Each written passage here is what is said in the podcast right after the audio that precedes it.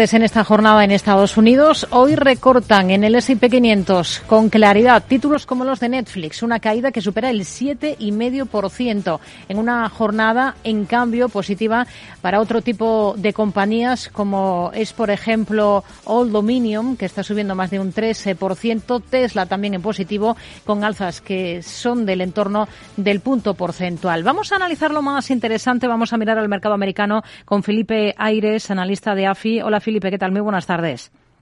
Hola, muy buenas tardes. Bueno, de momento tenemos una jornada con tono negativo generalizado en los principales índices de Wall Street, con caídas sobre todo en el caso del Nasdaq 100, que son de más del, de más del 2%.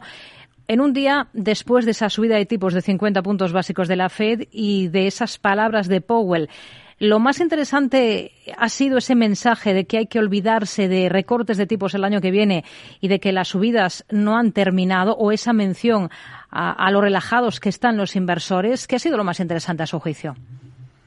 Sí, sí, hay varios mensajes eh, que son importantes ¿no? de la comparecencia de Powell ayer, eh, incluyendo esos que, que mencionas. ¿no? Además de esos, yo destacaría también la insistencia en la necesidad de, enfriar el mercado laboral y el rechazo a considerar eh, rebajar de forma prematura las condiciones financieras, ¿no? Ya se hizo en los 70 y parece que no quieren eh, repetir esa, esa experiencia, ¿no?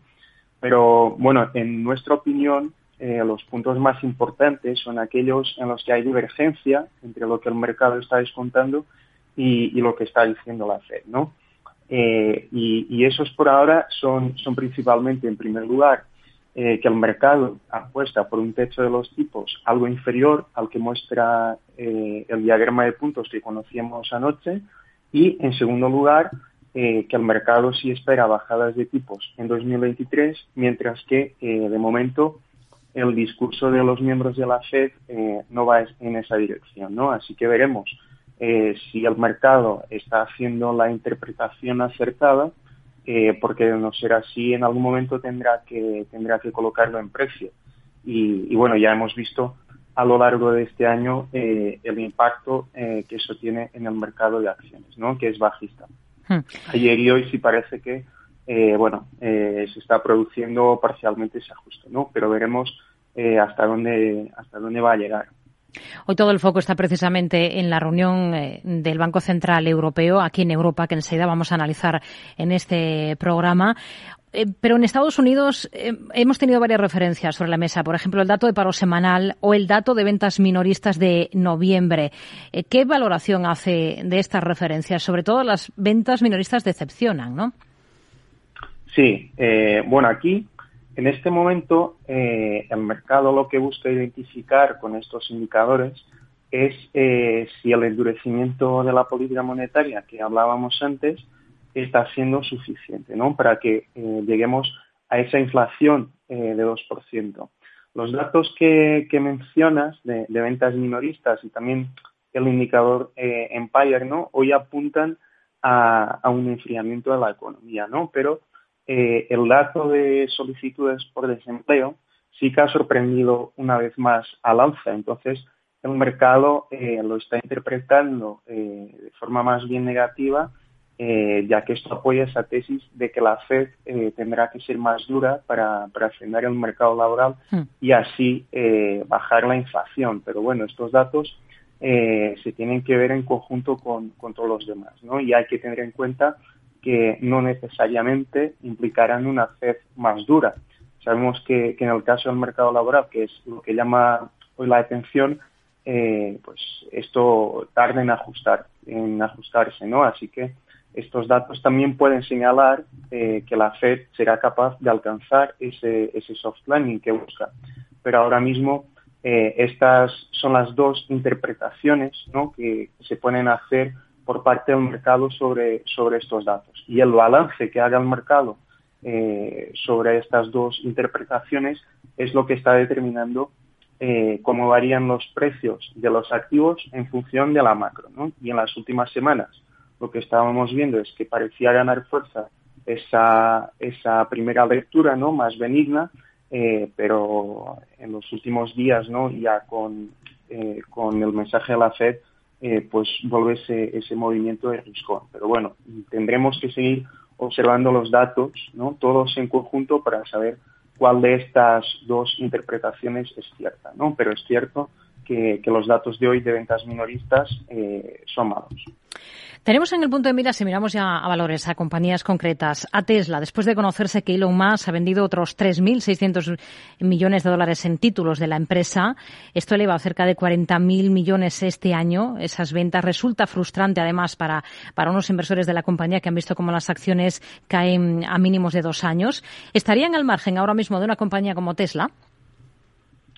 Eh, sí, en este momento no podemos descartar que, Elon Musk se vea forzado a, vender más acciones de Tesla, ¿no? Para financiar esa compra de, Twitter. Lo más probable es que, pues que la incertidumbre, ¿no? Lleve a que el mercado siga castigando las acciones de, de la compañía. Así que creemos que en este momento es preferible esperar hasta que se despeje un poco esta incertidumbre para volver a entrar en Tesla. Eso sí, eh, por el lado positivo podría estar la apertura de China, que es el segundo mercado eh, para Tesla en términos de, ventas. Entonces veremos eh, qué balance hace el mercado de estos dos factores, ¿no? Pero de momento sí nos mantendríamos alejados de, este, de estos títulos. Más, más valores. Goldman Sachs estudia recortar un 40% los bonus del banco de inversión, algo que va a afectar como mínimo a 3.000 empleados. De materializarse sería el recorte más grande desde la crisis financiera en la entidad. ¿De qué es síntoma esto? Pues esto es eh, síntoma de, de dos cosas. Por una parte, la desaceleración económica y por otra, el mal comportamiento de los mercados financieros de este año, ¿no? que, todos conocemos. Estos dos factores están derivando en, una fuerte disminución del volumen de negocio de la banca de inversión, ¿no? como es el caso de Goldman Sachs y, todos los grandes bancos americanos que tienen un, negocio muy sesgado eh, hacia la banca de inversión. Ya lo hemos visto cuando, cuando se publicaron los resultados empresariales del tercer trimestre, que eh, la banca americana eh, pues eh, está viendo se está viendo presionada ¿no? por esos menores volúmenes en, banca de inversión. Así que tras un año, como fue 2021, de máximos para esta industria, yo creo que esta disminución de los bonos es consecuencia natural ¿no? de, del momento que está atravesando este negocio y, no nos extrañaría que otras entidades eh, hagan anuncios similares. ¿no? De hecho, eh, ya se ha comentado, no se ha confirmado nada, pero otras entidades similares ya, ya, ya se rumorea que, podrían hacer, eh, podrían tomar medidas similares, ¿no? Y, hay entidades que, están, se están viendo más afectadas que Goldman Sachs hmm. por estos factores que estaba diciendo. De hecho, Goldman Sachs en algunos negocios, como es el de fusiones y adquisiciones sí está ganando cuota de mercado este año, ¿no? Así que eh, hay entidades que podrían incluso estar en una, en una situación peor. Eh, si al final terminara siendo Goldman Sachs eh, el, el único banco en aplicar estas medidas, pues sería negativo para el banco, ¿no? En términos de, pérdida de, empleados seguramente por, rotación hacia otros bancos. Pero ya os decimos que eh, esta no es eh, nuestra visión. ¿Qué espera de los resultados de Adobe al cierre de la sesión hoy en Estados Unidos? Eh, bueno, mm, probablemente vaya en línea con, los resultados que hemos estado viendo en el tercer trimestre, ¿no? Y sorprendan ligeramente al alza. Pues nos quedamos pendientes de, de, estas referencias. Felipe Aires, analista de AFI, gracias por su análisis con nosotros aquí en Mercado Abierto en Capital Radio. Hasta la próxima. Muy buenas tardes.